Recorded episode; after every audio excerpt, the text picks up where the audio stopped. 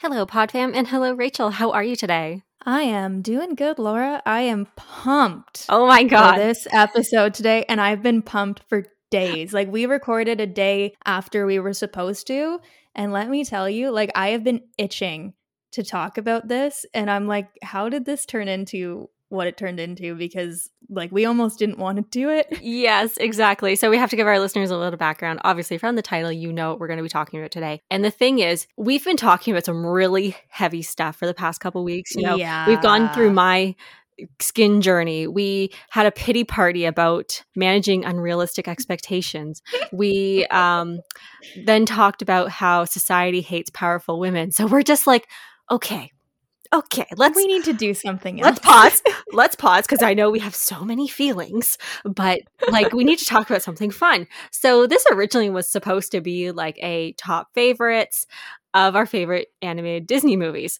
But then we kind of took it a little bit too far and got yeah. so engrossed with the history of mm-hmm. Disney's animation.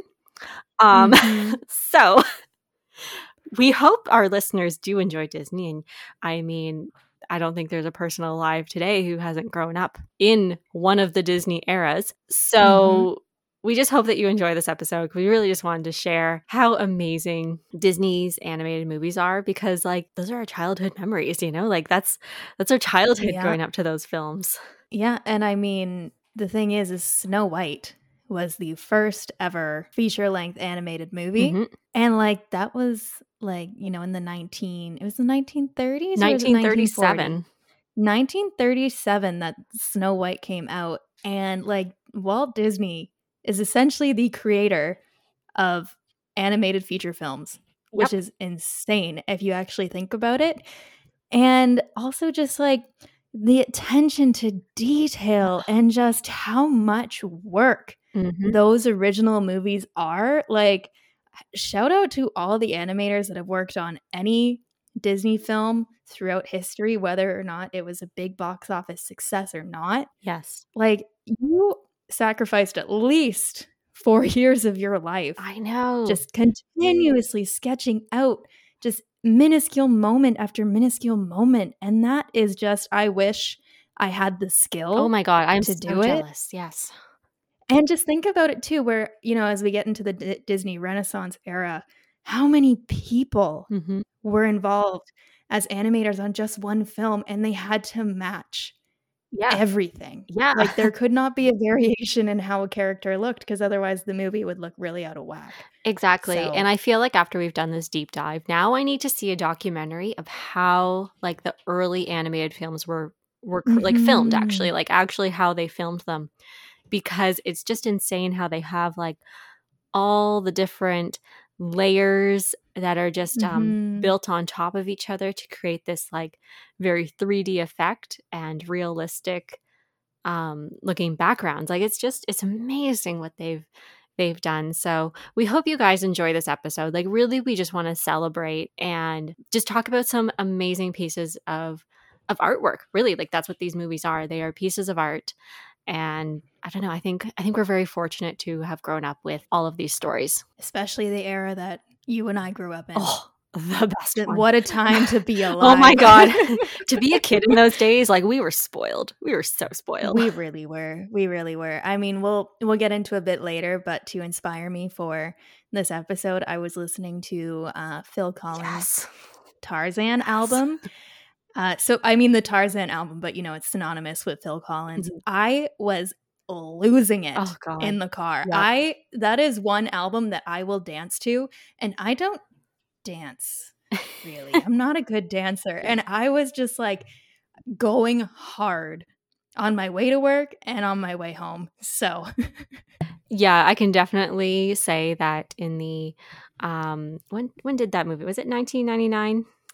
I think so. Yeah, it was right out. before. It was the very last movie of the Disney Renaissance. Exactly. And so I know for sure, like when I was a kid, my mom and I, for most of the 2000s, like that was the CD that was in the car. Yeah. And I'm pretty sure it almost got like burnt out because we, we used yeah. it so much. I had that and a cassette tape of The Lion King, but like the Lion King Elton John Oh, yeah. Yeah. Oh, my mom apparently said we used to sing it on the like long drives and stuff. And I'm like, sounds about right. I bet your father loved that.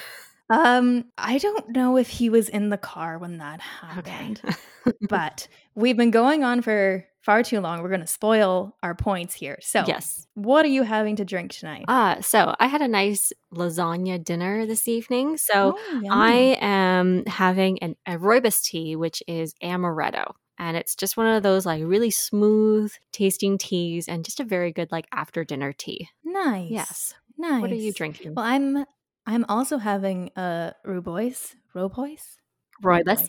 tea. Roibus. I apparent I my brain hurts, guys. It's been a long week. Uh, and it's the lemon ginger ale tea. oh, that's a good one.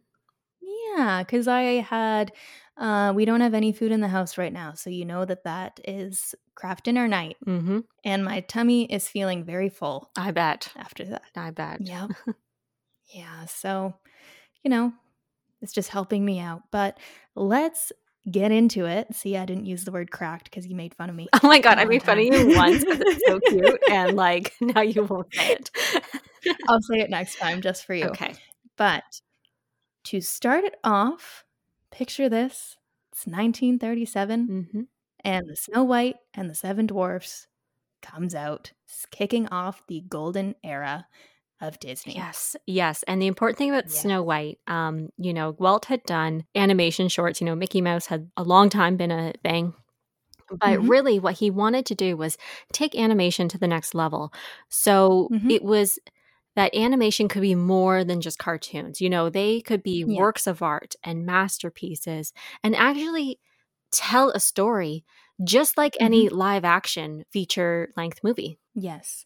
And a key distinction here because, you know, when you hear the golden era, you're usually like, oh, well, that must be the most successful Mhm. of something, right? That's not necessarily what this means. What it means is that this has become the gold standard Yep.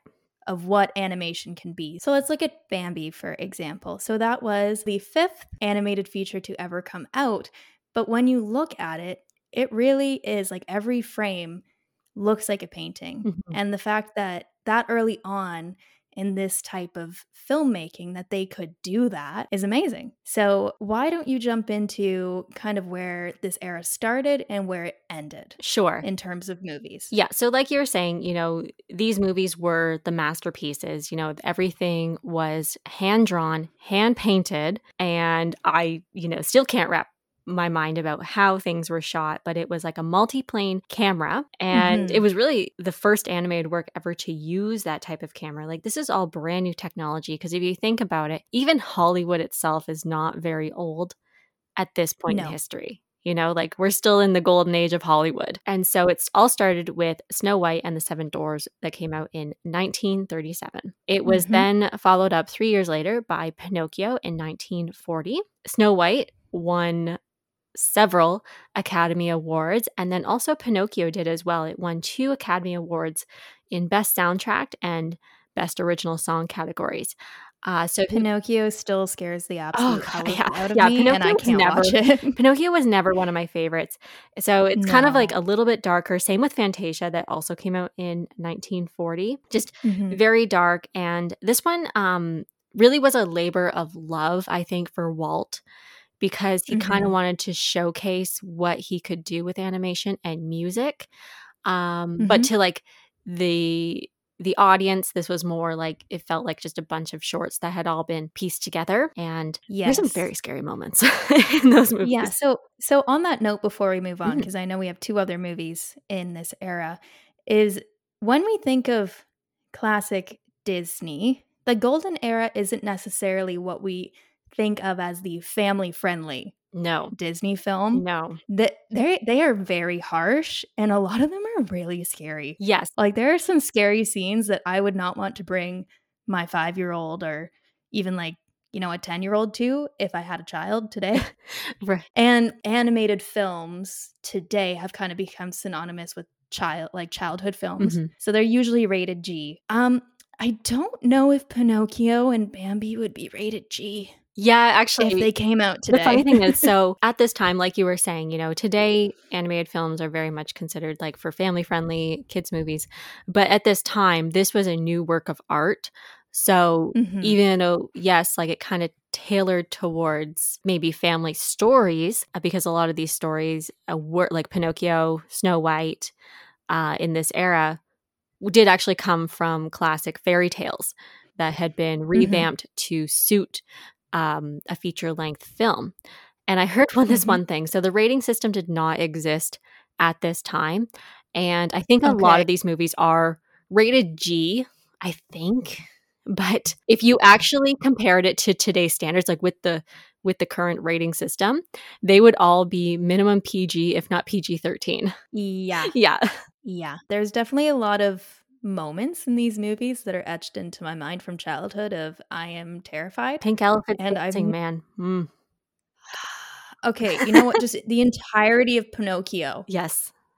He just turns into a donkey. I know. Oh, and I just want to throw out this this fact. This was how amazing and groundbreaking they were being with animation. So in Pinocchio, um, there's a lot of like smoking because you know that's the time, right? Everyone smoked, and Mhm. they created the method of how to create smoke and smoke rings.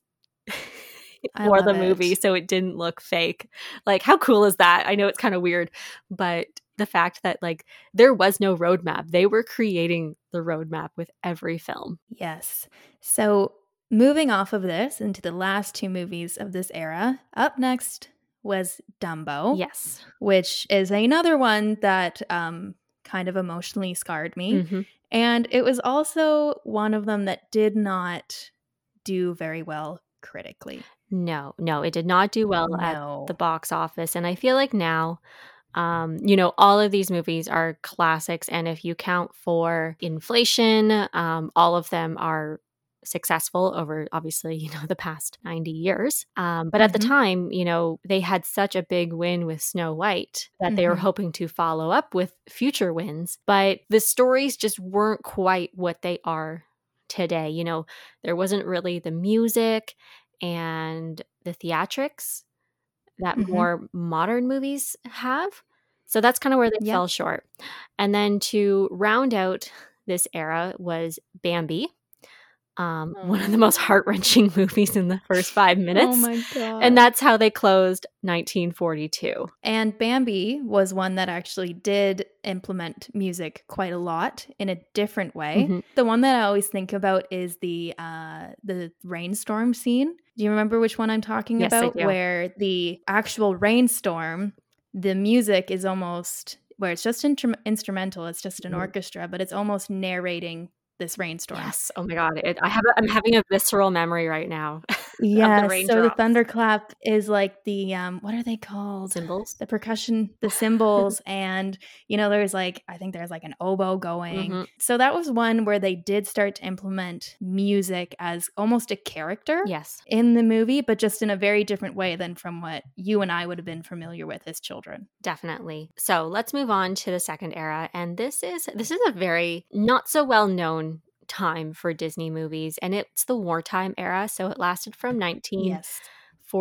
to 1949, obviously during World War II. So a lot of the animators and artists that worked for Disney were enlisted into the the military. So you know he lost so many of of his people who worked for him to create these movies, and they really had to step back to reduce their production costs. So I feel like some people like these movies definitely have like a cult following for some, but to the wider masses, they're not really well known. I honestly did not know that these existed. Yeah, like I, I'm familiar with a couple of the names, but I really have actually never watched them. So I don't know. Maybe after we kind of did all this research, I'll have to check them Mhm. out. So the first movie of this era was Saludos Amigos, which came out in 1943. And it was a four part movie that included live action and animation. And it actually Mhm. highlighted Latin America. This one kind of has a cool story of how Walt had created the story and produced the movie is that he actually went on a goodwill tour of Latin America and learned about their culture. Mhm. And then this kind of just evolved into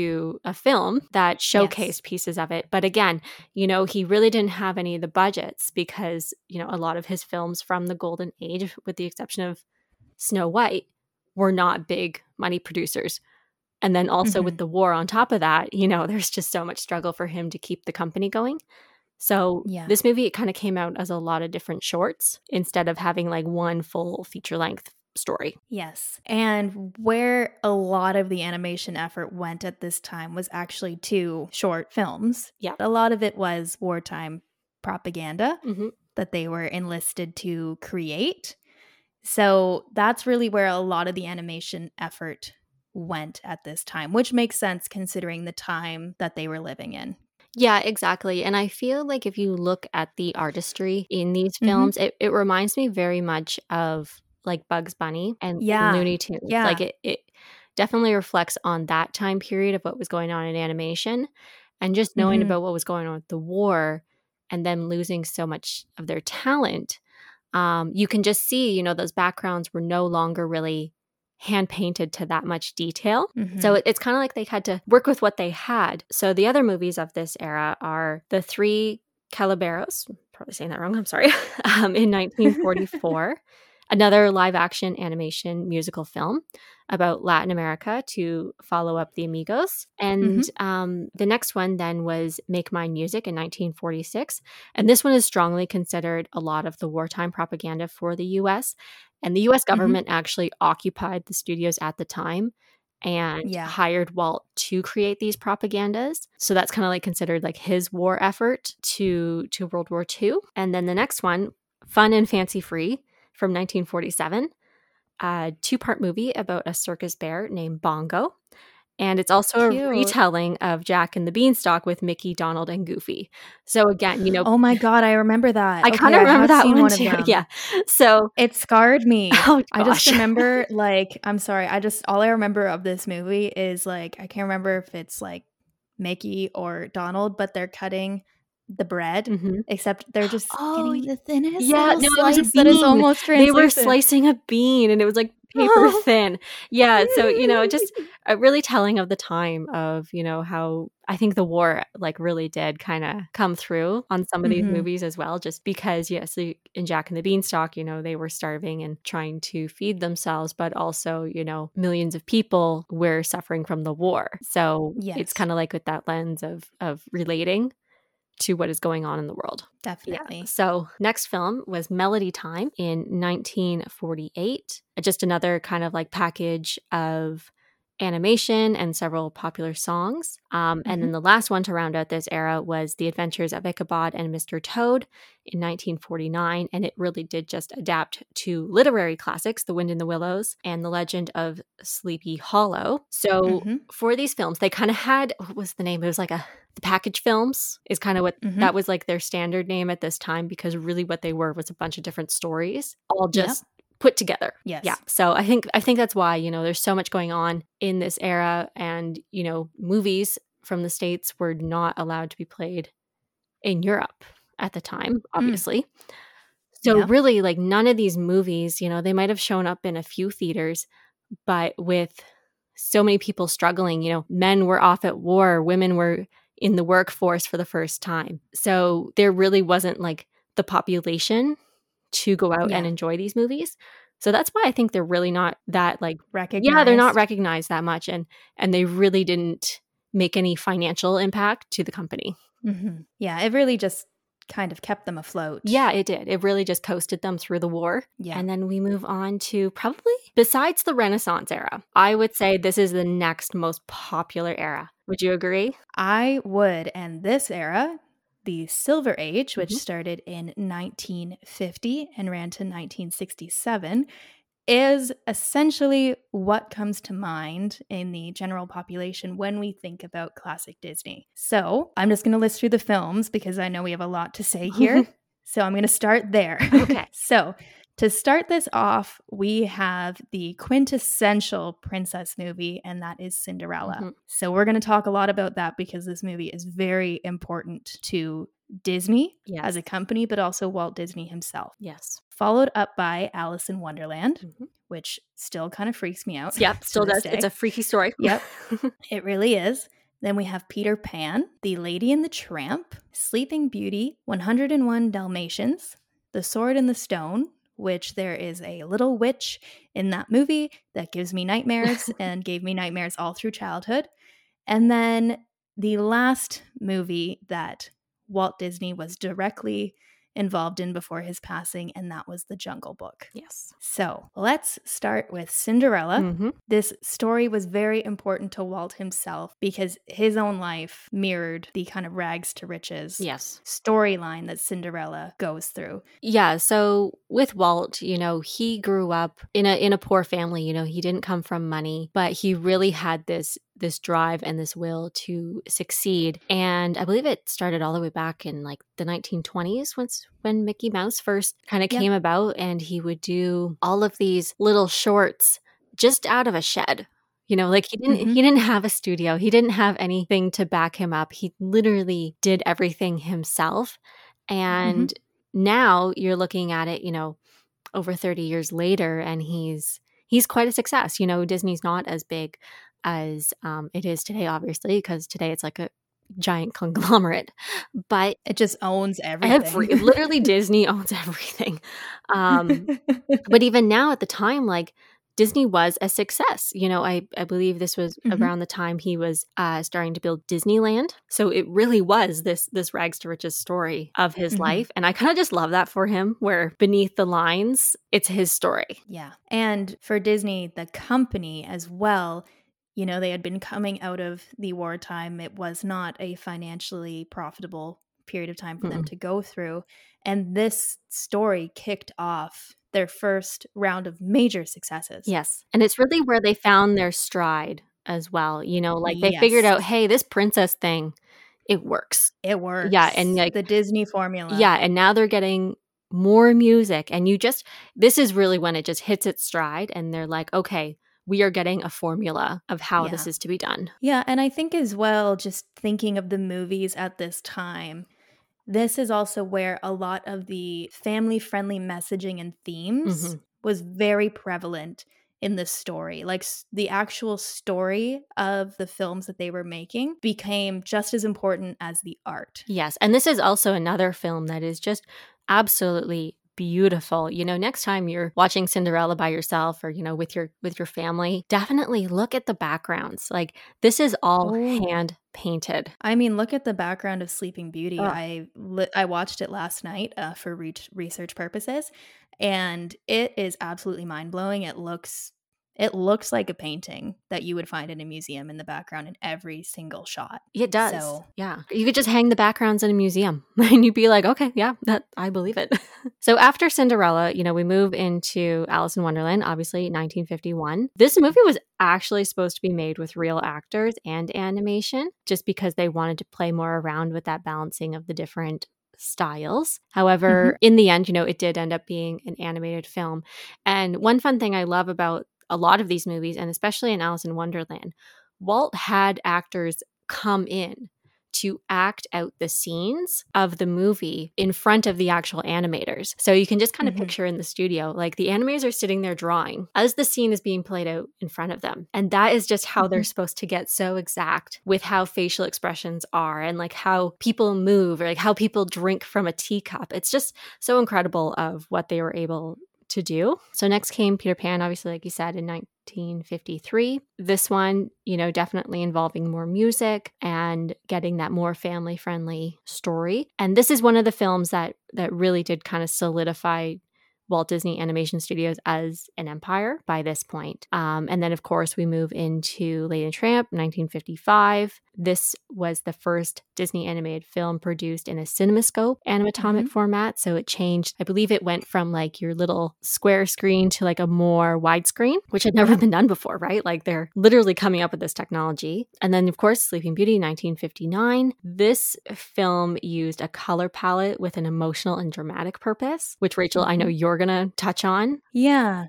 Yeah. So, a few interesting things about this period is that Sleeping Beauty is the one that actually took the longest to make, hmm to animate. So, I believe, correct me if I'm wrong, but I believe that the from beginning to end, it took about six years. Yes. And this was a film where they really spent a lot of time paying attention to the artistry and the background. Mhm. So there was such an attention to detail, but one interesting thing about it is that because so much time was spent there, the story almost became a bit more simple Yes.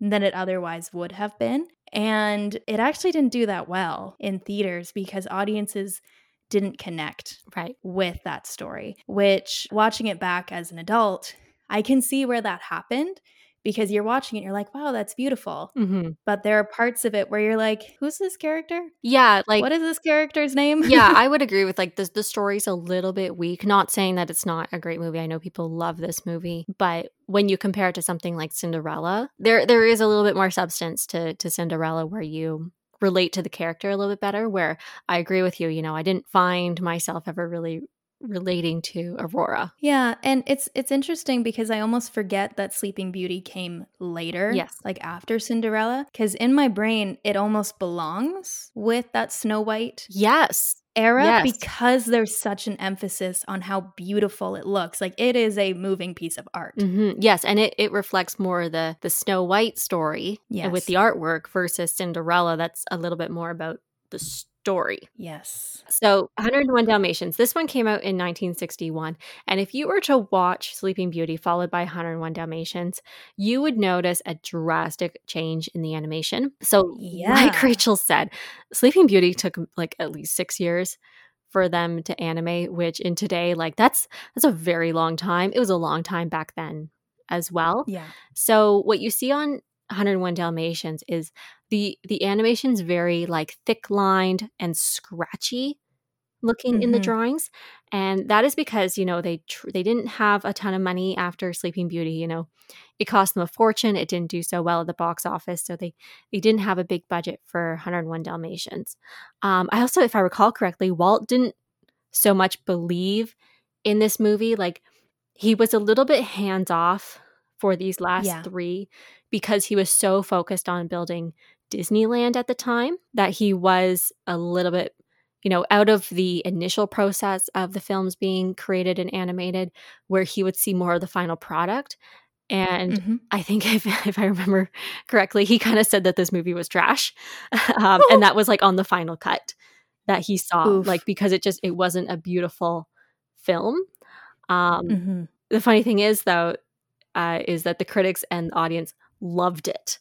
They absolutely Yeah. loved the storyline because it is it is fun. Like it's a fun movie and it does well for like all genders. You know, it's not that Yeah. princess. it's not a girl. yeah, like and princess. They, I know lots of boys watch princess movies, but they do get a little bit more targeted towards the girls. Yeah, and I think that um, given the time that a lot of these movies were created in, uh, and we'll find this a lot in the Disney Renaissance era, Mhm. it was kind of marketed where, like, you know, the princess movies, they were like thought of as the girl movies. Yes. You know? But an important thing to remember about 101 Dalmatians and the two movies that come after is that you do see this change in style of animation. But you made an important point where Walt wasn't as directly involved. Yeah. He was more focused on Disneyland. And that just goes to show how into and how much of a hand he wanted to have Mhm. in how his animation looked. Like he was the visionary He was. at this time. He was the person who pushed that, like, who just like kept that train going and was like, okay, we're going to do this next and we're going to do this next. Mhm. That as he kind of took a step back, his animation team is sitting there like, well, what do we. What do we do? Which style are we going to do? Where are we? What kind of story are we going to focus on, etc. Exactly. Yes, and this type of animation, um, it was the first time they had ever done this because you know they were given permission to speed things up and and not so spend so much time on the background. So if you watch 101 Dalmatians, you'll see that the backgrounds are very fixed, and they kind of had this more modern style ver- like that it was it felt more like when you were watching it like it could be 1961 in these Yeah. houses where like all the other films before that you know you were being taken back to a time like you were taken back to the medieval Yeah. ages so that was definitely kind of a fresh style that the audience really loved and the process that they were doing was they would xerox the different images and layer Mhm. them on top of each other and they were Yeah. drawing right on the Xerox. So that's why all the lines are so dark because they had to outline the images and that's how they got all the different Dalmatian puppies. Yeah. So the term for that type of animation is xerography. Mm-hmm. My kind of understanding, because I still don't really understand how animated movies at this time were made because it's just such a complicated process. But how the movies are shot is they're kind of shot on these layered things called cels, mm-hmm. which are these transparent sheets of paper that create you know, like the character movements plus the dimensions of the background. So, how they had to do it before was it was like they would have to trace over the original drawing of the artist mm-hmm. and then that would get transferred onto the cels where this technique like you said they can transfer that drawing directly onto it yes so before like yeah. you just said you know they traced it onto like parchment paper almost and then it was painted onto those cels over those those tracings where yes. this like they were doing all the work right on the cels to save time. Yeah. Next film was Sword in the Stone in 1963. And I believe this was one of the darker ones that, that had come out. I was terrified of this movie. Yeah. I honestly didn't know that it was a Disney movie because it scarred me. there was just this little uh ever I think I watched it for the first time when I was like 4 or 5 years old have you you've seen it, um, right? I don't actually think I've seen this movie. Like I know of it. Okay. But okay. Yeah, I don't actually know it very well. Yeah, there's this little like just this little witch character who had really crazy eyes. And when I was like five years old, I always thought that I was going to wake up in the middle of the night and she'd be standing at the foot of my bed. So, um, that goes to show how scary this movie was for me. yes. Um, so with this, this was actually the last film to hit the market before Walt Disney's death in 1966. And mm-hmm. despite it had really poor reviews from critics, but it actually was a box office success, which is kind of funny because like, you know, you never know what the audience is is going to to like, but it seemed from this time period, you know, going from Sleeping Beauty to these more differently animated and and darker stories, people liked it like they were they were really in for that. And then to round out the era the jungle book in 1967 and this was actually the last film that he ever had his hands on in terms of some of the creative control. And this is one that you know they really did not spare the expense on the voice actors. Um, mm-hmm. they had music legends of the time help write the songs and perform the voices. And I feel like this is why this movie definitely stands out from the era because mm-hmm. it's so memorable. Like you know Baloo, mm-hmm. you know Bagheera. I almost called my cat Bagheera when I was a kid. I love that. Yeah, and and uh, Kaa and Shere Khan, like, and you just know their voice, right? Like I could mm-hmm. just, I probably just named all those characters, and in your head, you know exactly how they sound. So I really loved this movie because you could tell that they're like, okay, let's let's pull on these recognizable voices and this is what's going to give these movies staying power and help the audience relate to them because they recognize them. I have Bare Necessities playing in my head right now. Great song. Great song. Yeah. This was actually a very difficult movie for uh, the Disney studio to make, though, because obviously their fearless leader passed away in 1966. And they really did lose some direction from that. You know, obviously Walt had a hand on it, but not very much due to his mm-hmm. illness. So you can just kind of like almost see with the story, I find there's a bit of a, a fight starting yeah. of, you know, who is taking the, the creative lead on where the story goes. Which leads us into the Bronze Era. Yes, which a lot of people call the Dark Age, which. yeah, otherwise referred to as the Dark Age, which is the longest era of all the Disney eras to date. And it went from 1970 to 1988. Yes. Now, similar to what we said about the Golden Age, just because we call it the Dark Age does not mean these movies were bad. No, like I am obsessed with some of these. Oh movies. my god, like some of these movies are my ultimate favorites, and really, this is where you can see that at this time, you know, the original animators and the new animators were struggling to yes. find common ground.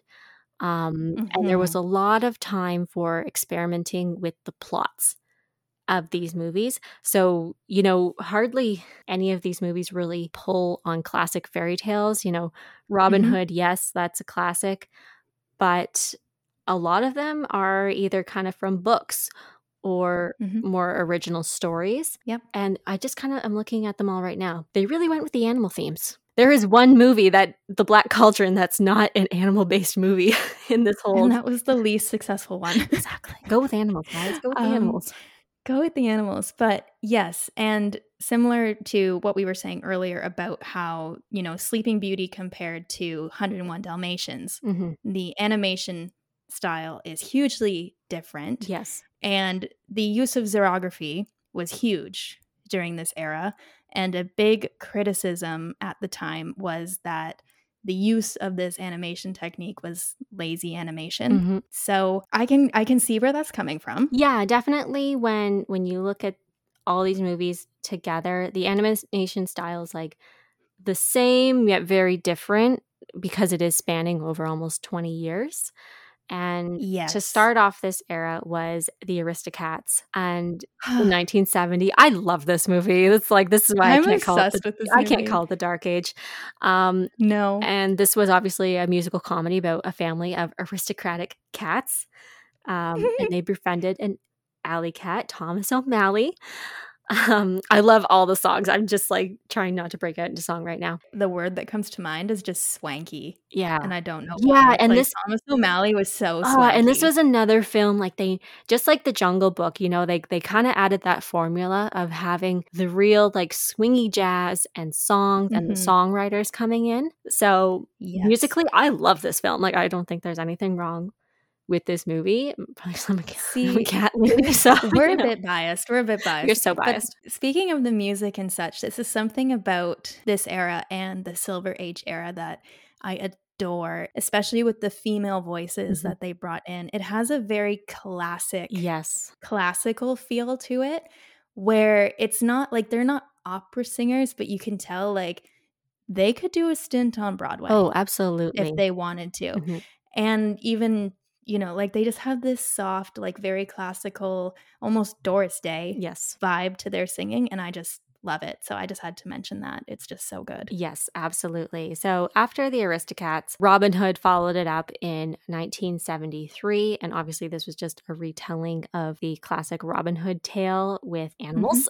um, they were really hitting the animals this era. And then next came The Many Adventures of Winnie the Pooh in 1977. And this film had actually been shelved for a long time. And it really, Mhm. I think this is kind of one of those films, it started out as a bunch of different shorts because Winnie the Pooh has so many adventures from the storybooks and it was all kind of combined into a film. But I do know that this film out of like this era was definitely hit the hardest on the lazy animation. yes it was Yeah, and you can kind of see it in the movie as well. Like still great movie, but just when you really look at the artistry of it, it's it's Yeah. fairly simple. yeah and that that was something that i was going to bring up too about robin hood before we moved on too far is that um this was also an era where they took some original character design Mm-hmm. from past. So speaking of the Jungle Book, we have Baloo the bear. Yeah. But then you look at Little John Mhm. and Robin Hood, and they've changed it up a bit, but you can tell They gave him a shirt, those- didn't they? I'm pretty sure he's just wearing a shirt. Yeah, like essentially it's the same character. So Yeah. they were criticized a lot for that as well, Mhm. is just taking shortcuts for, again, financial purposes. But when you compare it to Cinderella and Sleeping Beauty that came not too long before, you can tell where the criticism comes from. Yeah, absolutely. And we're, and we're just talking about the naming of this of this era. Um Mm-hmm. like it wasn't that like it, it wasn't the best era for the financially. You know, it, it actually did better, I believe, than the golden age. But when you talk about the eras as they're called on in from the from the style, you know, it it's not quite up to that gold standard of No. of that era. You know, like it, it's called the Bronze Age for a reason. Yeah, and another thing about it too, and um, we're coming up on a movie that really emphasizes this, is that there were younger animators Yes. coming in at the time who wanted to explore darker, Mhm. more mature themes that would cater to older audiences as opposed to cater towards the family friendly vibe. Exactly, exactly. And one of the those great examples is The Rescuers in 1977. I know this. I think this is one of my boyfriend's favorite movies, The Rescuers, and then in the next era, The Rescuers Down Under. really? Yeah, he loves this film. I've actually I don't know. I know I've seen them, but to me they don't really stand out. Up next then is The Fox and the Hound in 1981. Oh my god. Oh god. That's the one I was bringing up. Oh, That's oh, I just um it hurts my soul. yeah, It's why I don't enjoy the hunter trope exactly. because it hurts. It hurts so much. Yes, I Um, find in this movie you cry because you're happy, you cry because you're sad, Uh, and yeah, yeah. So that was 1981, and this was actually they're one of best friends. this was actually one of the most expensive Disney movies to make, and I think you can kind of tell in this movie. Um, this one, I believe, it did take a very long time. This is where like the peak. Uh, Mhm. conflict happened with the old animators and the new animators in this movie because Yeah. you can kind of tell like they're trying to hold on a little bit more to that that classic scenic artistry yet Mhm. also incorporate the newer technology so Mhm. this is where that film kind of clashes a little bit um, but the funny thing is so even though it was the most expensive to make and it did take four years essentially many consider it to be one of the best disney movies in which walt disney himself did not participate in at that time really yeah i thought that was a really fascinating note like that's really interesting. Yeah, like, I love I The Fox it is very Hound. well beloved. it, it is beloved like i love it and it's so hard hitting and heartfelt that Mhm. i can see i can see where that comes Yeah. from so Well, I think maybe other than the Aristocats, like it did have that very um heartwarming mhm, family story it did that like, you know, Cinderella and Lady and the Tramp and that kind of stuff had. So I can see where that praise comes from. yes Because it it just resembles that time. It's almost like a nostalgia mhm. that it elicits. Yeah, very nostalgic. And I think they're also going back to like, what are the morals of the story? You know, Mhm. um, with Fox and the Hound, it was very much about friendship and how that friendship got them through Mhm. really life and death.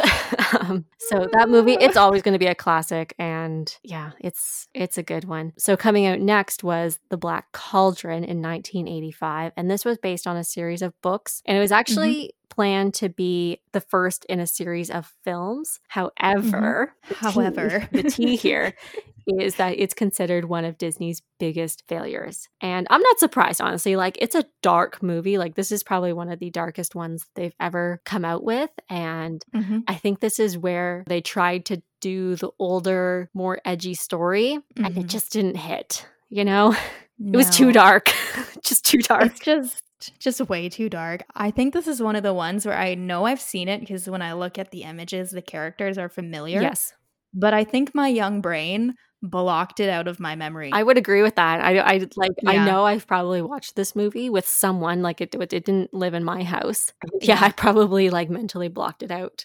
they had like the scariest villain ever. Yeah, It was definitely one of the ones where the darker, more mature direction hmm that some of the new animators wanted to go in, this kind of was the product. And it did not go very well. no, it did not.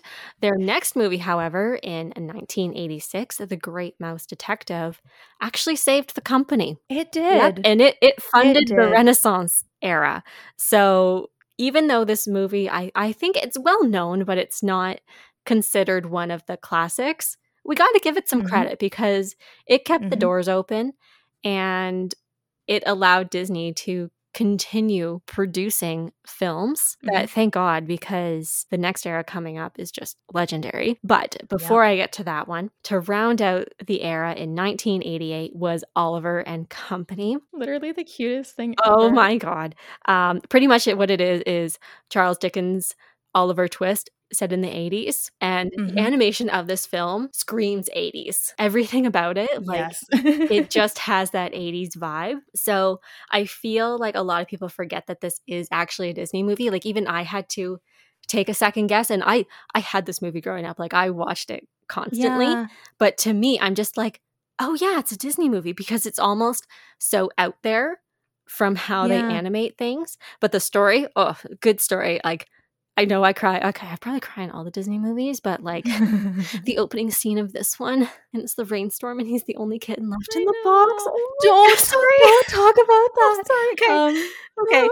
but So- yeah, I I agree. Do you remember the Swan Princess? Yes. My brain almost has lumped those two together mm-hmm. where I'm like, Oliver and Company made by the same people as the Swan Princess. And I'm like, yeah. no. Yeah, but it's not. No. So yeah, I feel like that's when these are one of these fringe films. And even when you look up a lot of different eras, this one's kind of left off sometimes. So it really is mm-hmm. forgotten. But everyone should watch this film. Like it is so good. I I love it. It's got kick-ass music and it's just a cool movie. Yeah. You know? And it was another good success as well that led into the Renaissance era. Yes. And interestingly enough, that you bring up the music, it did kind of help inspire the next movie a little bit in how it was made. And let's jump into the Disney Renaissance, which you and I grew up in the thick of. Oh, yeah. It was the best time to be alive. And it ran from 1989 to 1999 kicking off with The Little Mermaid. Mm-hmm. So, this was a very important movie for Disney. And there's a couple interesting things about it. One, they brought back the Disney Princess formula. Yes. But they also brought in the powerhouses of the Disney music mm-hmm. in the 90s. And that was the duo of Alan Menken and Howard Ashman. They had a big part in deciding to give The Little Mermaid a Broadway formula. Mm-hmm. And this is something that's very common in a lot of the Renaissance movies is that The Little Mermaid went in acts like a Broadway show yep. where the music kind of pushed the story along. So, made it epic, translated well to stage, and many of these movies now have Broadway shows. Mm-hmm. And it just kicked off with a bang and it was a big financial success for the time. It was. If you like it was it, add in inflation and stuff. Yes.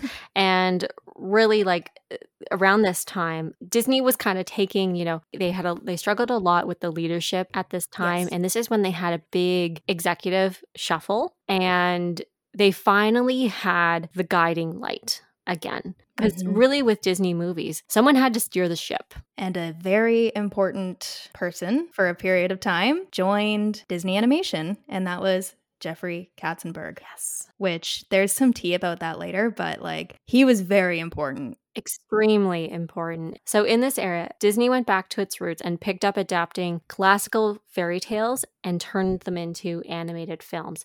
You know, most of mm-hmm. these films here, they do have a fairy tale that go along with them. And mm-hmm. a lot of them were dark and not, you know, very suitable for, for children and families. But Little Mermaid being one of oh, them. Oh, they're all they're all bad. They're all bad guys. And Disney kind of found a way to bring them to the screen and make them mm-hmm. memorable. Mm-hmm. And it was all through songs and simple plot structures. And they just really took what they learned in the Bronze Age. You know, that was their time for experimenting with mm-hmm. animation. Mm-hmm. And now, you know, we're on the dawn of the computer age.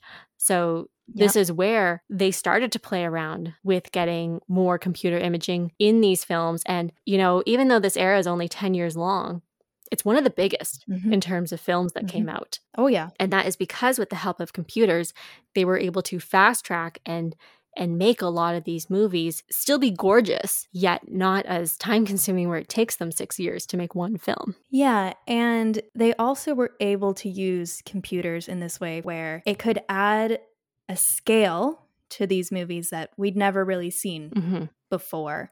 So, for instance, one that I think of is um, the mountain scene in Mulan. Yes. That was all with the computer programs that they essentially designed. And it really just created that larger than life way of animation that we've now kind of become spoiled by. Oh, absolutely. Like even in live action films, it's all CGI, but mm-hmm. really this is where it started from, right? Because exactly. these are things that we had never seen before mm-hmm. because the technology was not there. So, after the success of The Little Mermaid, next came The Rescuers Down Under in 1990. Now, this was the first Disney film to ever have a sequel. It was a mm-hmm. continuation of The Rescuers and it was set in Australia. This was another big first for computer animation, and I find you can tell a lot in this film. Like they have like the big sweeping flying scenes and stuff. And you can definitely tell like this is the early on of the computer animation. But then in 1991,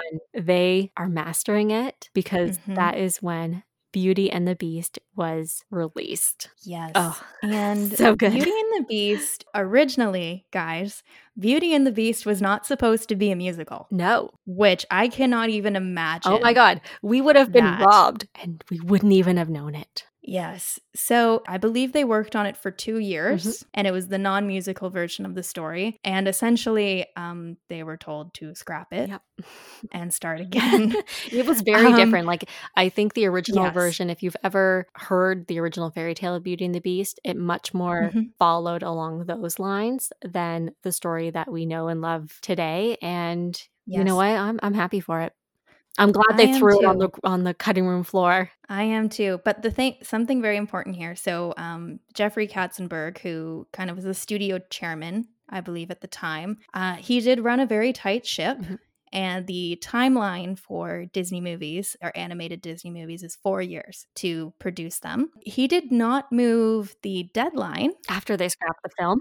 so they had two years to create an entirely new film from beginning to end with a brand new script. Yep. Because why not? Yes. And add music to it as well. And this was actually yes. the first film from Disney to include the digitally created scenes and segments to mm-hmm. create that illusion of an actual shot. So, yes. if you think about the iconic ballroom scene of Beauty and the Beast dancing and think about what happened in the past, you know, the backgrounds were very static. They did not move, the camera did not move, the characters moved. But in mm-hmm. this, they shot it like a live action film where it was like sweeping over the the ceiling and the ceiling was moving and then it swept over them dancing. It's just beautiful and they had to create this technology people like it didn't exist before and this is this is why i get so excited about these mm-hmm, films mm-hmm. because like it's just it's just genius of what they they had to do and look at what we have now. Like this is when yeah. when we were kids so like this is what we grew up with and, and i love it. Yeah. So it was a huge box office success. It was. It was very critically acclaimed huge box office success and it was the first animated feature to ever be nominated for best picture at the oscars. Amazing. Amazing. Amazing. It's so good. It is. And then the next film of the disney renaissance which was actually shelved yes. for a while to make room for Beauty and the Beast, and that was Aladdin. Mm. So Aladdin came out the year I was born in 1992. A great year. Great year, guys. Awesome. A year. great year.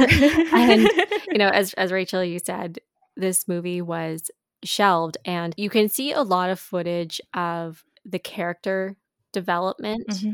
of Aladdin and Jasmine and how much their look changed you know like mm-hmm. in this era of the 90s there really was that formulation of of the disney characters and how they all looked and yep. this was also a great film for bringing back big actors you know yes. Robin williams. He is the genie. He's the genie. He is. Gilbert gottfried. he is, he is iago like he is and, and i think iago was actually written with gilbert gottfried in mind because mm-hmm. the animators were just like, no, he has to play this character. Like yeah. there is no one else because we have written it just for him. Pretty much. Fun fact about Robin Williams, well it's not it's not a great fact. It's kind of it's kind of some tea. It's kind of shitty. So he was thankful for Disney helping him out with a live action movie. And so he decided to voice the genie for only $75,000 when at the time his price tag was $8 million. The thing was, he was coming out in an R rated movie later on that year.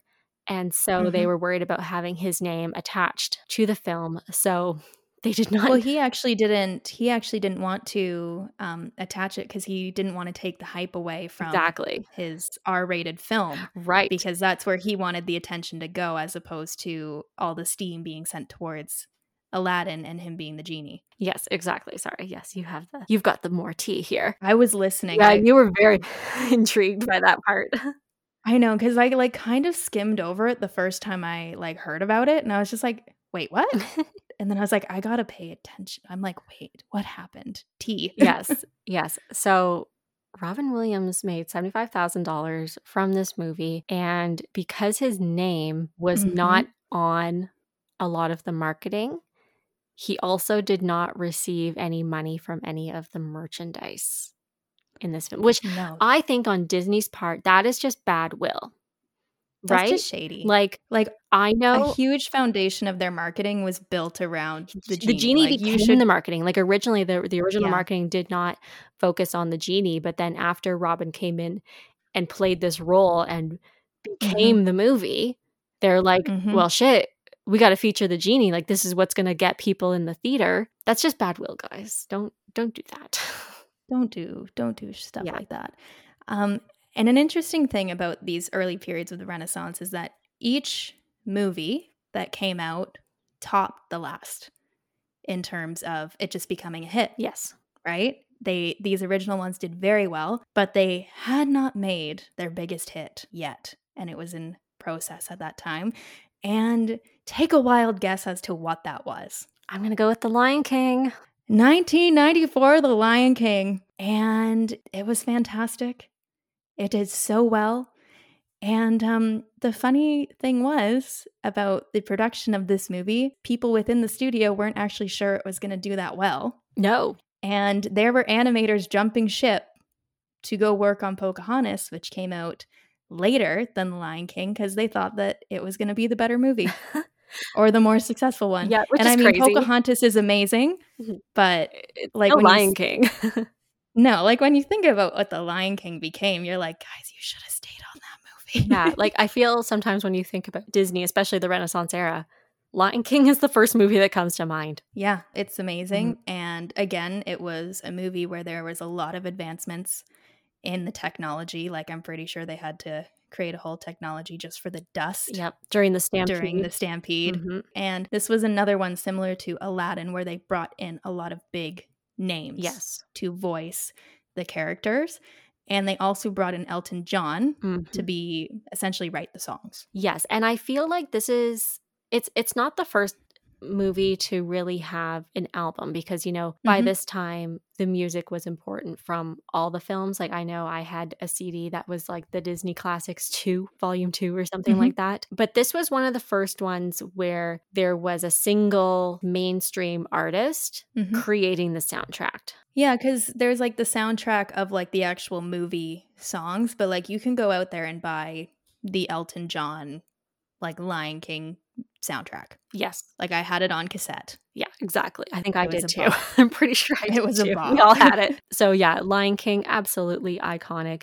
And then in 1995, Pocahontas came out. Now this movie has a lot of controversy It does. around it. Um, it had a lot of historical contradictions, and in today's age, you know, it is quite inappropriate of Mhm. how the natives were portrayed in this Yeah. movie.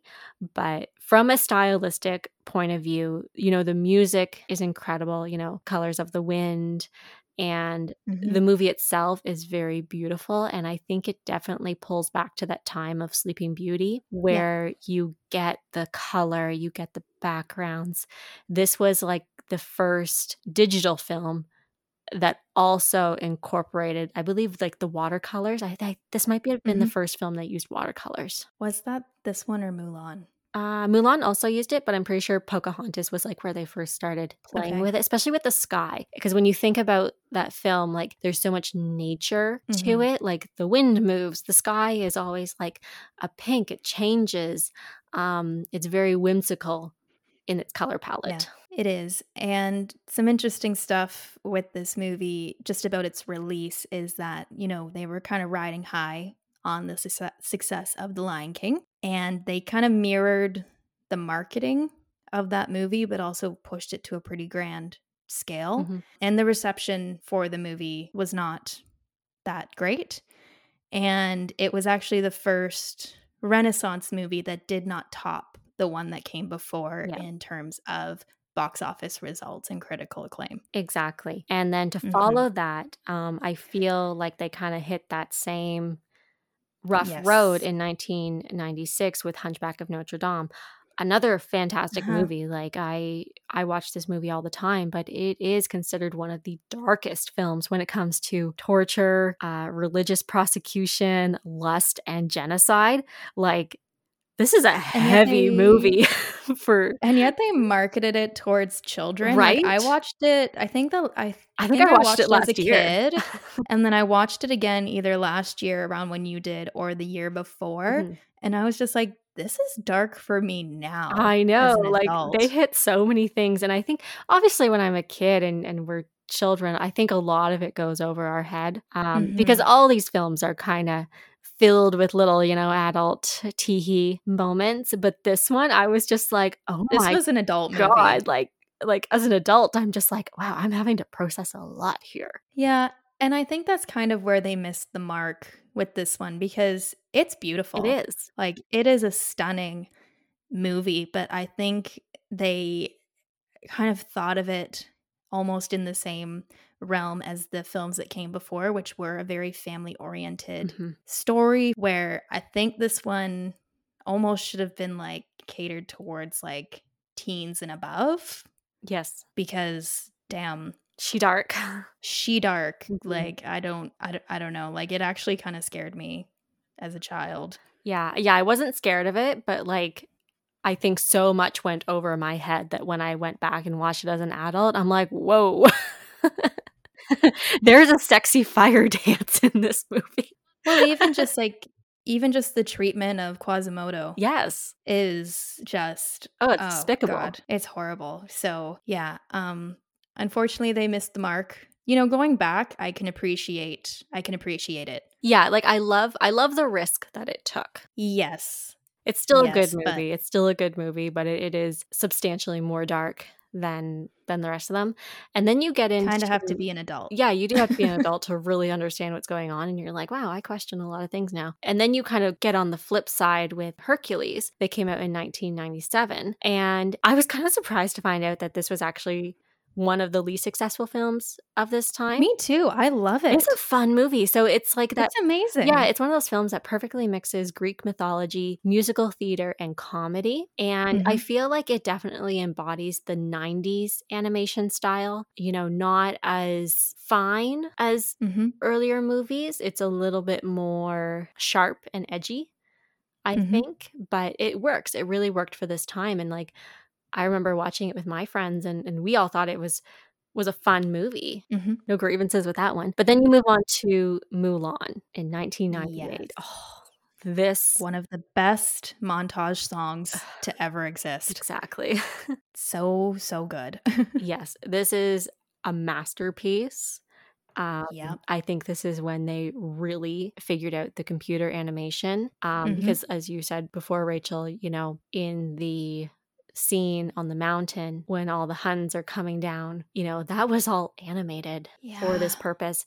And what I also love is in the musical numbers, they really do pull in a lot of the cultural art as well. You know, they branched out from from their own traditional animation and pulled in different styles. Because mm-hmm. this movie looks very different from any of the other films of this era. So, love Mulan. Music is iconic. And then to finish out this era in 1999 is Tarzan. And they left it on a high, baby. Oh, yes. I remember seeing this movie with my mother. We both loved it. We had the soundtrack and we burned it out in our car. Like, we listened to it so much. Yeah. And similar to what you were saying about Mulan, this is another one where they really hit the mark with using computer technology mm-hmm. to make the film because one of my favorite facts about this is because of the fact that Tarzan is literally wearing a loincloth the whole time. He's doing so much physical movement like the whole time like he's kind of like, you know, skating through the trees and you know, he's walking like he's kind of crawling like a gorilla, etc. They had to create a software or a technology that would like show how his muscles would move if he was a real human. Who thinks of these things? Like, he's the first character in Disney history to that point that had working muscles. I know, and it's kind of funny because you're like, what? but but really, yeah. yeah, you know, it makes sense because this is the first time where you actually see the human anatomy. Mm-hmm. It's not covered by clothing or it's not like yeah. just drawn sim- like just a simple drawing without the detail of of the muscle. And what I also love about this movie is that they watch skateboarders to get that yeah. inspiration for him to be seeming like he's skating on trees. Mm-hmm. Mm-hmm. So, one interesting thing that makes this movie stand, stand out from some of its predecessors of this era is it's not a musical, but it is. So, what I mean by that is that it's not a musical in the way where Tarzan is stopping uh, his, you know, mid skate on some trees to belt out a big power ballad. Um, no, uh, we just got the incredible movie album that was created by Phil Collins. and yes. essentially, Phil Collins came in, wrote these songs in place of it being a musical. So it's, you know, his voice. Mm-hmm. And he just becomes a pseudo narrator for the movie. Yeah, like the music moves the story along so much. Like it was it's essential to the story. it is because there's so much stuff. So, you know, the two ones I think of a lot when I think of this is Son of Man and Strangers Like Me. There is so much that needs to happen in those montages for you to understand what Tarzan is going through. Mm-hmm. And it just hits the mark every time so well. Like the montage of Strangers Like Me, you understand how he feels about Jane, you understand he's learning. Uh-huh. It's great. That was just so good. And another film that brought in big voices to to to narrate this story. And can we just take a moment for You'll Be in My Heart? Uh, see, but that's that's such an interesting thing too. Is I think that other than Terk singing "Trashing the Camp" and that brief moment where Kala sings "You'll Be in My Heart" to Tarzan for like maybe five seconds, mm-hmm. that's the only like character singing. Yeah, because really, like Phil Collins takes over singing that song. Yeah, for for "You'll Be in My Heart." And what what we were kind of discussing before this was it wouldn't make sense if Mm-hmm. if these characters sang the songs because if you think about it, Tarzan and Jane do not understand each other at first. They cannot communicate no. outside of body language. So it really would not make sense and it would essentially pull you out of the story to have them mm-hmm. singing to each other because mm-hmm. you would kind of be like, "Wait a second, he he can't talk to her yet they're singing together like it would just not make any sense so this is yeah. where it is essential for the characters to be silent and let yeah. the music tell the story. Oh, this movie is just so good. And I think it was an excellent way to end out the era. Not sure where it falls in regards to The Lion King, because I know that it was about five years afterwards mm-hmm. that it came out. But they did end on a box office high. Yes. With Tarzan. Like it was the one that really ended it off being like, okay, we're back at the success. Exactly. They kind of hit their stride again. But also, I feel like this movie does not get enough recognition. It really doesn't. Like, it's, like I, it's exceptional movie and it really is. not enough people talk about it. No and like the morals are good. I find a lot of the messaging still holds up today. Mm-hmm. like sometimes when i look back on some disney movies i'm like ooh i don't know about that. And i was watching it and i was just like yeah i would want my kids to learn this stuff. Yeah exactly. It's just good messages maybe not the whole there's some toxic masculinity with Kerchak and Tarzan, but that's for that's another, another topic. That's another yes. day. so let's move into the post Renaissance era that ran from 1999 to 2009.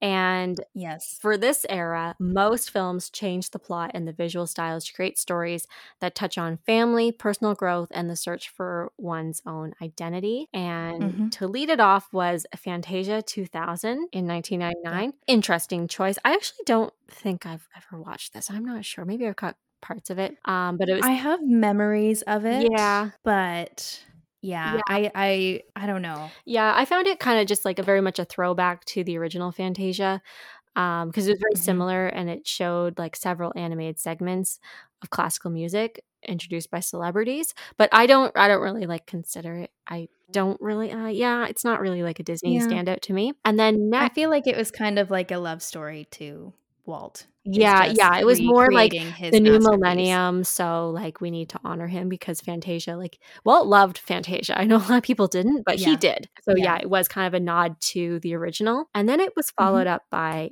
Dinosaur that came out in 2000. And you can really tell like they're trying to be experimental because now we're getting more digital mm-hmm. and mm-hmm. 3D, but they're a little bit directionless. So this was the first Disney film to be shot in real locations. And then they mm-hmm digitally generated prehistoric animals into these scenes. So it's very cool. Like visually, it's a very cool movie. It's a bit primitive. You can definitely tell that this technology is new and had not been honed in mm-hmm. very much. But I remember liking this movie when it came Yeah. out in theaters. I don't remember the story a whole lot, but it was very much around like not quite the ice age, but I believe when like the meteor hit. Um, I really Yeah. want to go back and actually watch this movie because I do remember it being fun. So, like, good movie, kind of like an early ice age, even though that's not Yeah. a Disney thing, but like, This is another one that I forget was a Disney movie. Exactly. Yeah. I was kind of also thinking, like, is this a Disney movie? But yeah, it actually is. And then the next movie that came out was the classic The Emperor's New Groove. I love this movie. This was a great movie. Like, it kind of So good. blew the barriers off of what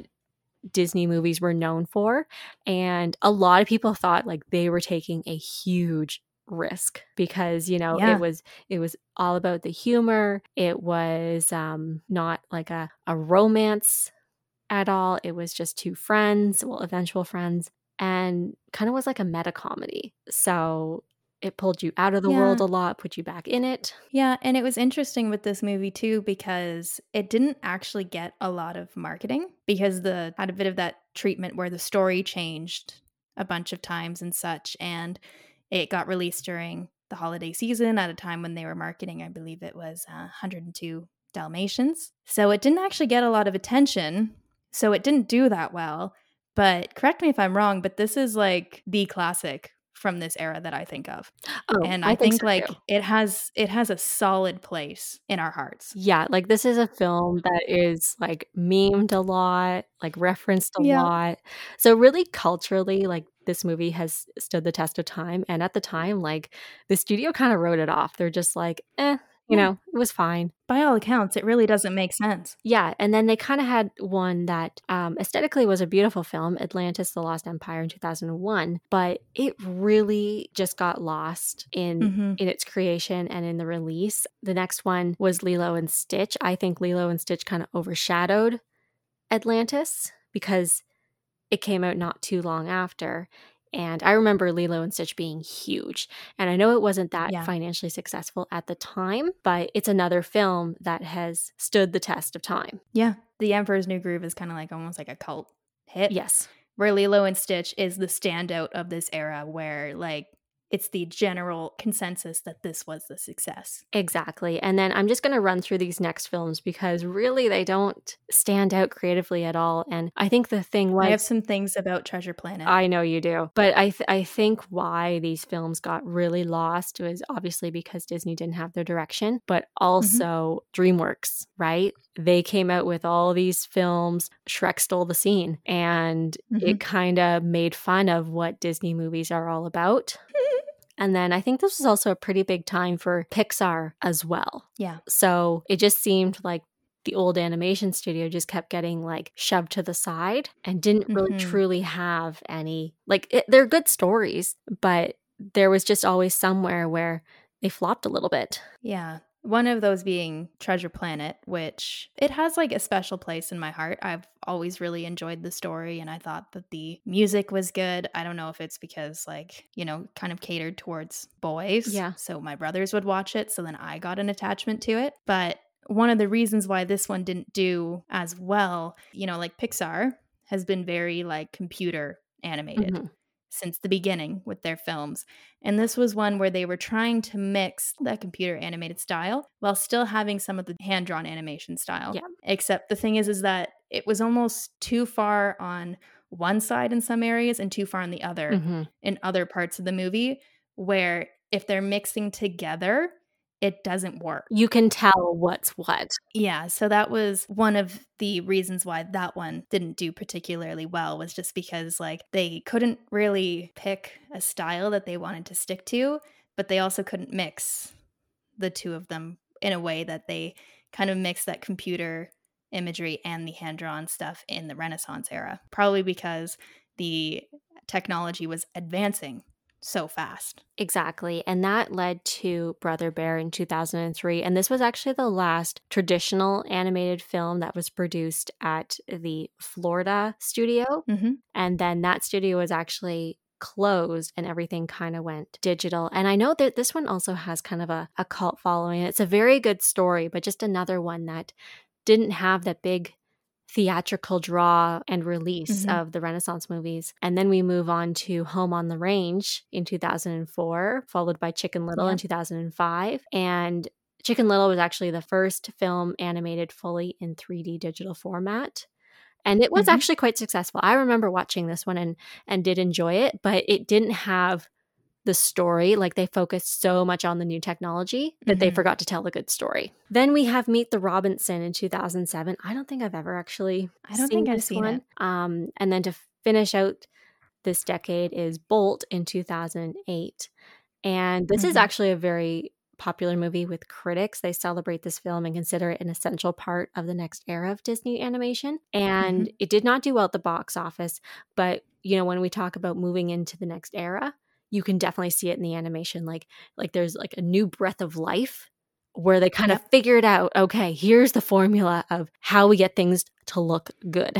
Yes, and a very important thing to note as we move into this era that this was a symptom of is Disney had now acquired Pixar. Yes. So they were learning the Pixar way. Exactly. And we all know we're not going to talk about Pixar tonight. That's a whole other episode, but they um, are fantastic. It's amazing. It's absolutely amazing. So let's move on to the revival era, and that is 2009 to 2021. We've actually just changed eras in 2022, but this is the era that focuses on using all the techniques learned in the past to implement them into more classical works of the Mhm. first Renaissance, but have a current vision. You know, we start getting a little bit more modern with the stories, they're a little bit more self aware of the characters and break those traditional roles. And they're just Mhm. beautifully animated as well. So it all started Yep. off with The Princess and the Frog in 2009. This is an exceptional movie. Definitely go watch it if you haven't seen it. This one actually uses traditional animation to reinvent classic Mhm. fairy tales. And I love that they kind of brought back what they know best. Next came out was Tangled in 2010. This was actually a very expensive movie. The total cost was $260 million and it was in production for six years. Um, I Mhm. love that movie though. It is so funny and so good. And it was also the first major success It was, yeah. This era as well financially. One thing about Princess and the Frog because it's gorgeous and it did use that traditional form of animation, but for some reason I guess with where society was going, it didn't it didn't hit. It was still a wonderful movie, but it didn't hit the way that they were expecting it to. So when it was time for Tangled, they went full blown computer Yes. animation. Yeah, like it, it looks more like that modern day. Like even if you compare it to Disney films like Frozen, the Mhm. animate animation style it can hang with Mhm. that kind of movie. Where yes, The Princess and the Frog, you definitely have that more pulling you back into the Renaissance era. But I feel like that film had to pick everyone back up, and then they're like, okay, Yeah. now we can go forward. And then they came out with Winnie the Pooh in 2011, Frankenweenie Mhm. in 2012, and then in 2013 came Frozen. And that smashed every box office record that Disney had ever held. And I'm pretty sure Mhm. every other record that anyone else had ever held for Yeah. for animated films and almost films in general. This thing was huge. And I'll be honest, I didn't get it at first. I did not get the hype and I got Mhm. pretty goddamn sick of Let It Go. but this is this is really what spurred on the continuation of Disney and Mhm. like oh my gosh, Frozen was everywhere. It was just insane. Anna and Elsa as a brand Huge. just even like even apart from the Disney princesses, like they make some money oh, on yes. merchandise. Oh yeah. But I'd be very I'd be very interested um because, you know, there's a lot of Disney songs that come out where they have such success because of streaming. Mhm. I would have loved like obviously it didn't exist, but could you imagine if streaming existed when Circle of Life first dropped? Oh, it would have been crazy. Oh, would have been wild. But yes, moving on. yes. So then after the major success of Frozen came Zootopia in 2016. And I love this movie because it really touched on current issues uh, such as gender equality. And I thought um, a lot of older issues as well, such as race, racism, and prejudice. And it was just a beautiful film as well. It was funny and it really did make you think. Like, even for kids watching it, it made them ask questions of, of what mm-hmm. was going on. And I feel like this is when Disney really started touching on more social issues. You know, Pixar had kind of started going there, but now in this new era, like films were asking the questions and they were really making us question what our society did. Um, so that's mm-hmm. a fantastic one. And then another major success was Moana, also in 2016. Yep. This movie equally huge. I don't think it was quite as big as Frozen, but also massive. Brought back, you know, big name characters such as The Rock. Um, even my boyfriend knows the lyrics to the song You're Welcome. Uh, he loves to sing it to me. Love that. Something about Moana as well is I do think that those people involved in the story they did work very hard i think to be respectful mm-hmm. of the culture that they were trying to portray in the film yes. and their history, which that was a good movement forward. Exactly. On you their part um, society, in society. Yeah, because I believe Pocahontas was really top of mind for people at this time. And mm-hmm. so with Moana, you know, they were more conscious of of that story and making sure like you said, you know, pulling on things that were more historically correct. Like obviously this is still um a fairy tale type movie. So there is that mm-hmm. fantastical mm-hmm. to it, but they are more respectful. And we also mm-hmm. got a character who was a girl and looked like a girl. You know, they finally yeah. moved away from that typical princess form into mm-hmm. something that people can look at and be like, hey, she looks like me. And also no love interest. Anyway. No love interest. Oh my gosh fantastic. Yeah. This is a 1st mm-hmm. Um, mm-hmm. And then, of course, we come to 2019 when Frozen 2 comes out. And I'm not going to lie, I really like I this lo- movie. I love this. I'm movie. watching it and like this, the song and scenes with Show Yourself start playing. And I'm like, why am I, I moved cried. by this? Why am I crying? And I then, sob. Oh, so good. one thing, one thing I think that they really hit with Frozen 2, because you know how in the Bronze Age we were talking about how a lot of the younger animators wanted to tell more mature stories. Yes. But it didn't it just didn't hit. Frozen 2 really just hit this formula where like I am I think I saw it I was like 23 at the time and I was like geez this theme is really hitting me yeah. hard. I think because it was a good number of years between when the original came out and the second one that disney kind of knew that that original audience was going to come watch it mm-hmm. and they really just hit the fact that the people a lot of the people watching that movie are teenagers and in their early 20s and the story just catered to that so well and i think they did a great job yeah, and uh, that's kind of what I love about this era. So, you know, we are all children of the Renaissance era. And now a lot of us are uh, you know we kind of went away for that post renaissance era you know we were teenagers we were too cool for for disney films and now we're coming back as adults either as like just appreciators for that time or we now have children of our own and we want to share that Disney experience with them. So I mm-hmm. love that they're kind of making these almost dual films where it's enjoyable for children, but for the adults watching it, like this is a movie I appreciate as an adult. Like I yeah. I think I would enjoy it as a kid, but like mm-hmm. from an adult, I'm just like, wow, I really connect with this movie. I feel like the themes cater more to a more mature audience. Yeah, like the themes are sure. very adult. And that's where they've kind of mastered that formula where they can tell an adult story and mm-hmm. it kind of goes over the head of children but the children mm-hmm. still enjoy the film. So exactly. yeah, that's that is just a wonderful film, amazing soundtrack, and another like I think it smashed all its records before. So you know, good for them. Um, and then to finish up this era was Raya and the Last Dragon in 2021. Now, this film, I, I, feel like I need to go back and watch this film. This was kind of a funny one, and it's on a transition of eras into the streaming era, which is kind of our, our brand new 2021 to 2022 and it got kind of lost, I think. Yeah, I didn't even know that it came out. Yeah, like I'm really not familiar with this movie. Uh, the the caption is Raya goes on a quest to find the last dragon to learn to trust and save her people. So like I feel like it's probably got that solid formula. Um, sounds mm-hmm. kind of similar to Moana, but with COVID and everything, and like couldn't go to theaters.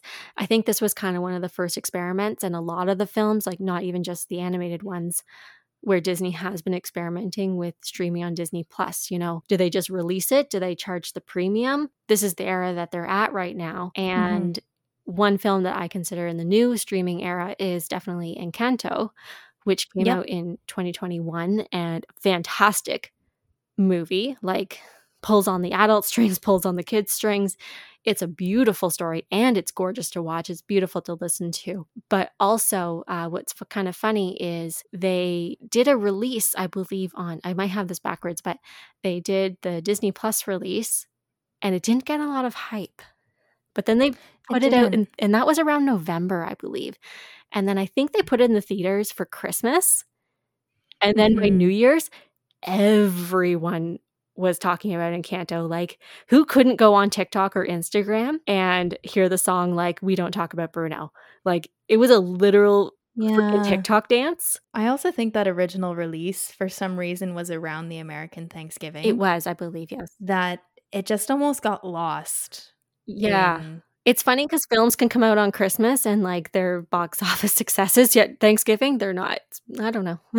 Christmas is an important day. That's like I I've been to a movie theater on Christmas Oh, Day. A really? lot of people go. Yeah, I- it's actually a very important day for movies.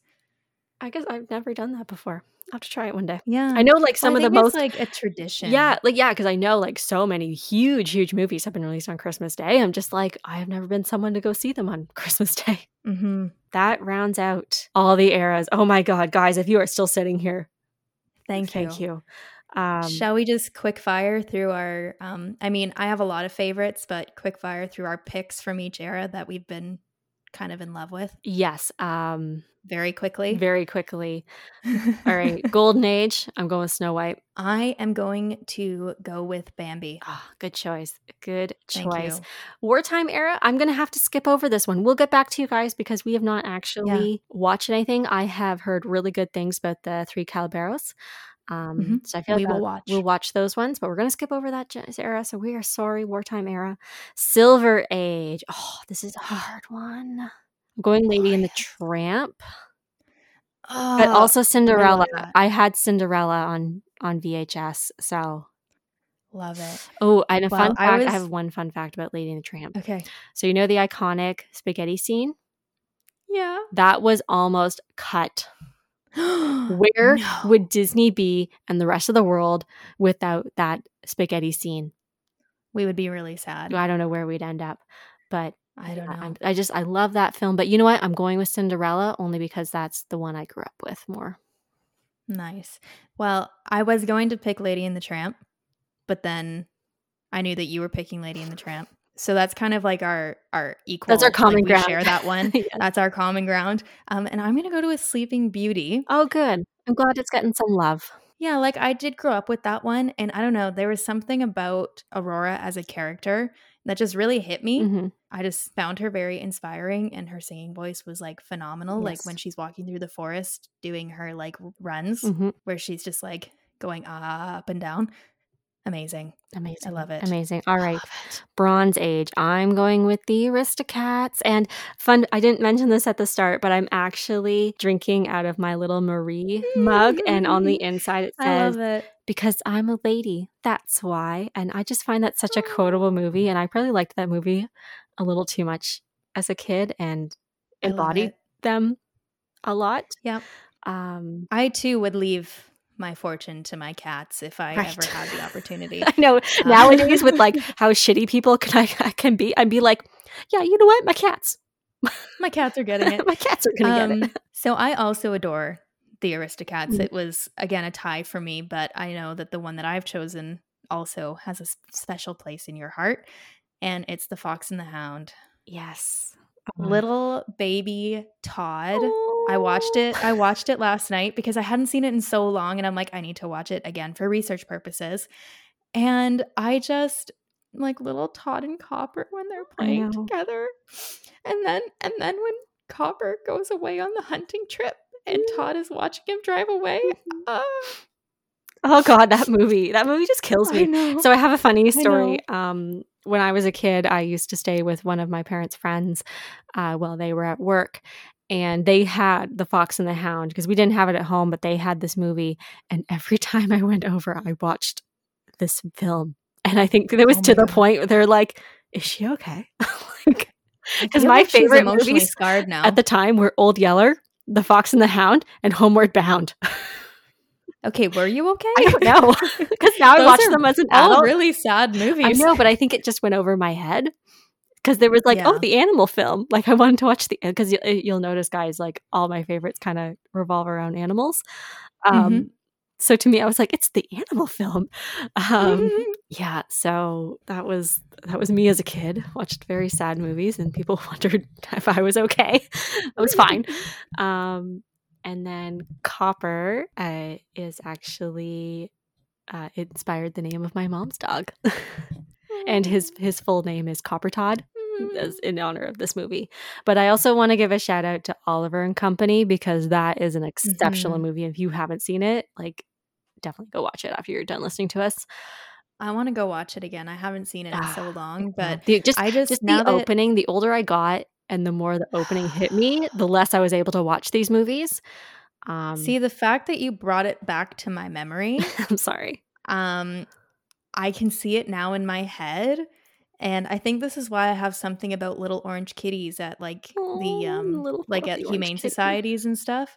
Cause I'm like, he was so cute. Why did no one want him? I know. It was so sad. doesn't make sense. And now, see, this movie is 100% why I go on like Humane Society websites to look at the adoptable pets. And I'm like, I need to go get all of them because Right. people, especially the ones where they're like, oh, we've been here for like four to six months. And I'm like, well, you're not going to be there much longer. I know, right? This is why we're You're not coming home. we're not allowed in the shelters. We'll come home with 20 cats.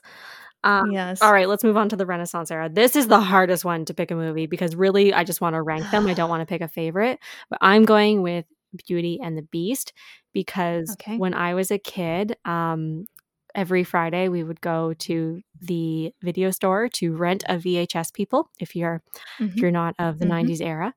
And I have a visceral memory of what that place smells like because they also used to make like the movie popcorn as well Yeah. and um, I rented Beauty and the Beast 17 consecutive weeks in a row. I love that. This is- this is so why so many people were like, "Is she okay?" Like, and the the I clerk. It's all right. the clerk at the store looked at my parents and they're like, "Can you just keep this movie, please? You have already paid for it so many times." it's like it's just yours now. exactly. So, yeah, and uh, just has a, a personal meaning as well Mhm. for me. And um, the funny thing was, like, we never really owned this movie, even though it was my favorite. And then for my 18th birthday, my dad bought me the DVD.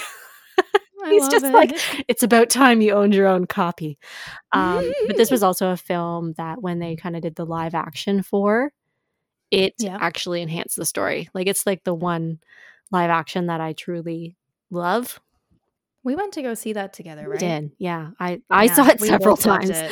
I, yeah, it was so good. yeah, I absolutely love this film. So it's so hard. Like Lion King, I also absolutely Mm-hmm. love. It will always have a place in my heart. And same with Aladdin.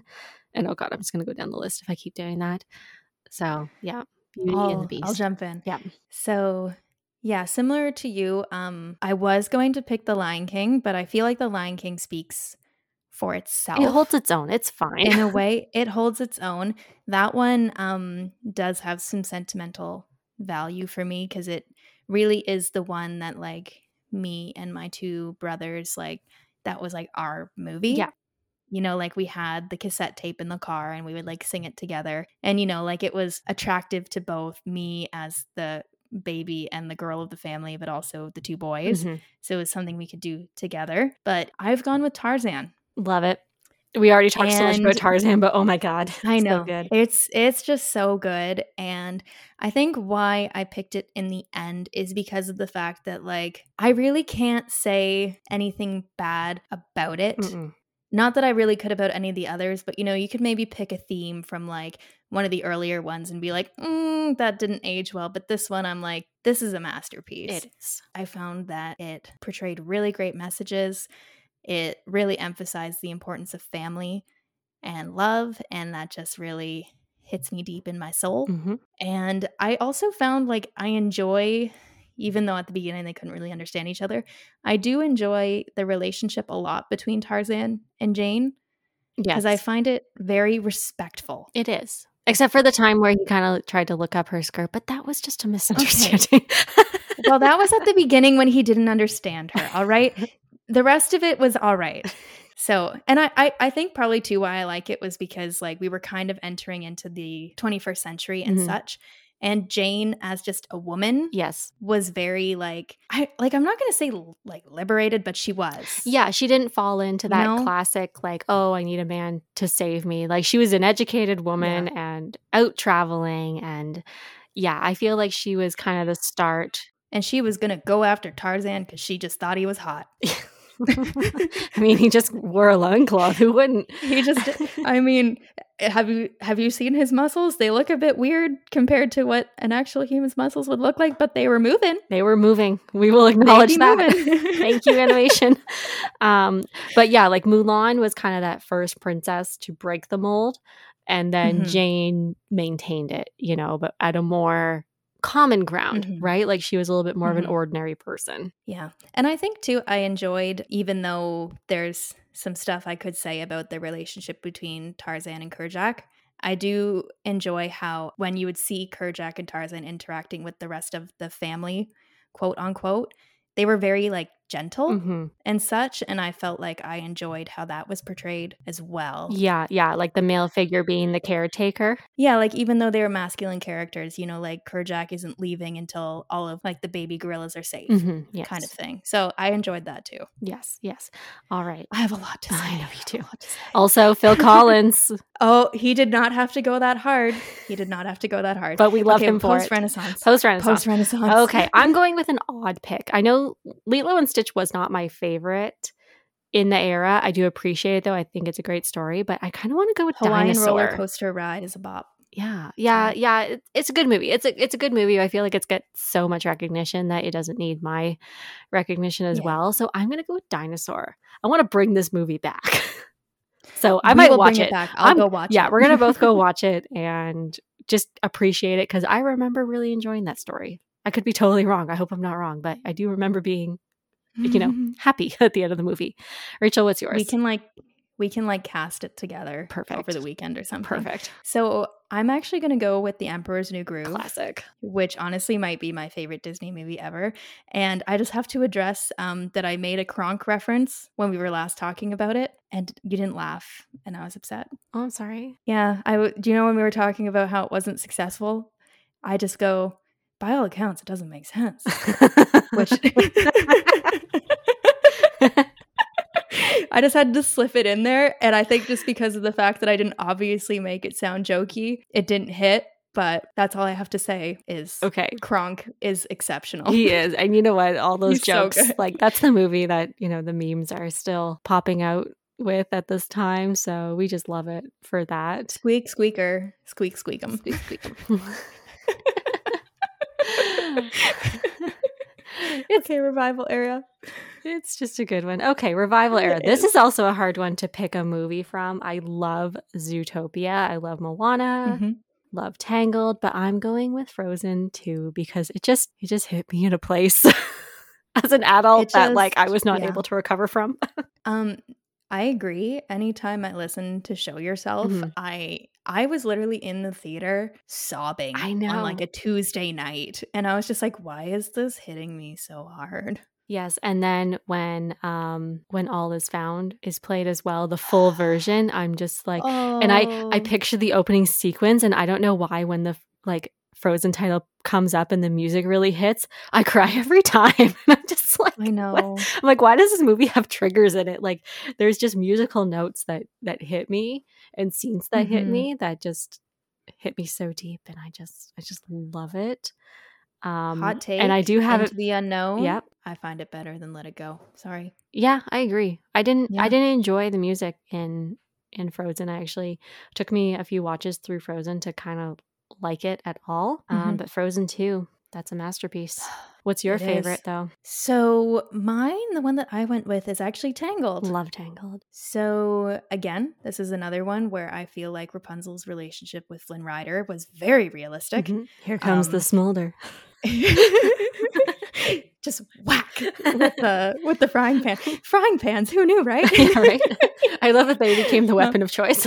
I know. So yeah, I love that movie. I think probably because of the fact that it did introduce this new style, but it was a very familiar story. Yes, and yeah. very very renaissance vibe. Yeah, like they they went back to what they knew, which was the princess fairy tale stories and Princess and the Frog kicked it off, but Tangled brought it home. Yes. And I do enjoy that, you know, she was becoming more independent. Mhm. You know, like in the end Eugene did kind of come save her, but she was part of the saving process. Yeah, yeah, like it I wasn't enjoy. like he was off fighting the dragons alone, right? Yes, she was there. My one bone to pick is why, oh, why did they cut her, sh- her hair that short? It's not a good look. Don't I- mind the color, but what's me. what's with the bob? It actually still bothers me to this day. I'm like, could you not have like cut it like, you know, like at her shoulders? Like, why? What is this? What is this? Yeah. Um, I love Mandy Moore. Oh, so good. She's wonderful. so good. she's Excellent wonderful. in that role. And then finally, we have the streaming era, which there is really only one movie technically, but it's Encanto. And Yep. if you haven't seen it, go watch it because it's magical. Um, is. and I just love all the videos because this one again, like they really show diversity of characters, Mhm. and like Mhm. she was the first princess. Like, I don't know if she's actually, I guess she's not actually a princess, but she was the first Disney lead to have glasses. And there's Yeah. videos of little kids and they're wearing their glasses, and she's like, Mommy, she looks like me. And I'm just like, ah. So I just Ah. love that where Disney's going is that, like, you know, we didn't relate to the princesses of the Renaissance era. Really, day. really, like in in looks and appearance, you know. Um It would be hard too because the bodily proportions really don't make sense. yeah, and we're not getting into that Yeah. tonight. That's a different episode. no. but like i just love that now they're kind of creating more realistic body types skin tones and hair glasses everything and Mhm. flaws um Mhm. That now children are truly seeing themselves in these roles and they're they're good roles to have as like a model you know Yeah. And also, like, Isabela is a critique on perfectionism yes and the perfectionism expected of women. And I love it. Yeah. Stand by it. hmm and and why does like Surface Pressure like why did i cry why do i cry during Ah. that song as well and i'm just like oh my god i feel this So, yeah, it's uh, unedited. This has been two hours and five minutes. Mhm. Um, so, if y'all are still here, thank you. We appreciate you. hmm We probably won't do this kind of episode very often, but you know, our fun episode of favorites kind of became a two hour special. So we, Yeah. we don't know what our- Our favorites. Our favorites actually only took up five minutes of the episode. Oops. Oopsies. Oopsies. just well, had you know so what? See, It's hard to cover 90 years.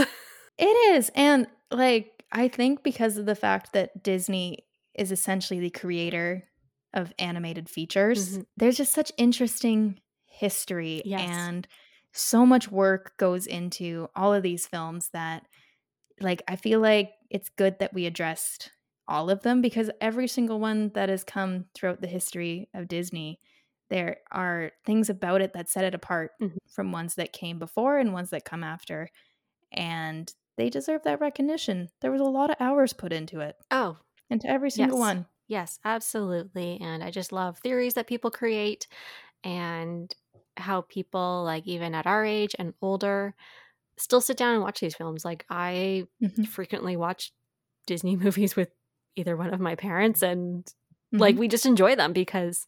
You know, it's either nostalgic for us or it's a newer film and like it's just sharing a really great story. So don't feel like you need to have kids to enjoy these movies again. Just just turn Mhm. one on and love it for what it is because they they really are great. Mhm. and maybe six six months from now we'll come back with Pixar. Yeah. Yeah, we're going to need a break after doing this. yeah, we need some time. marathon. We need some time.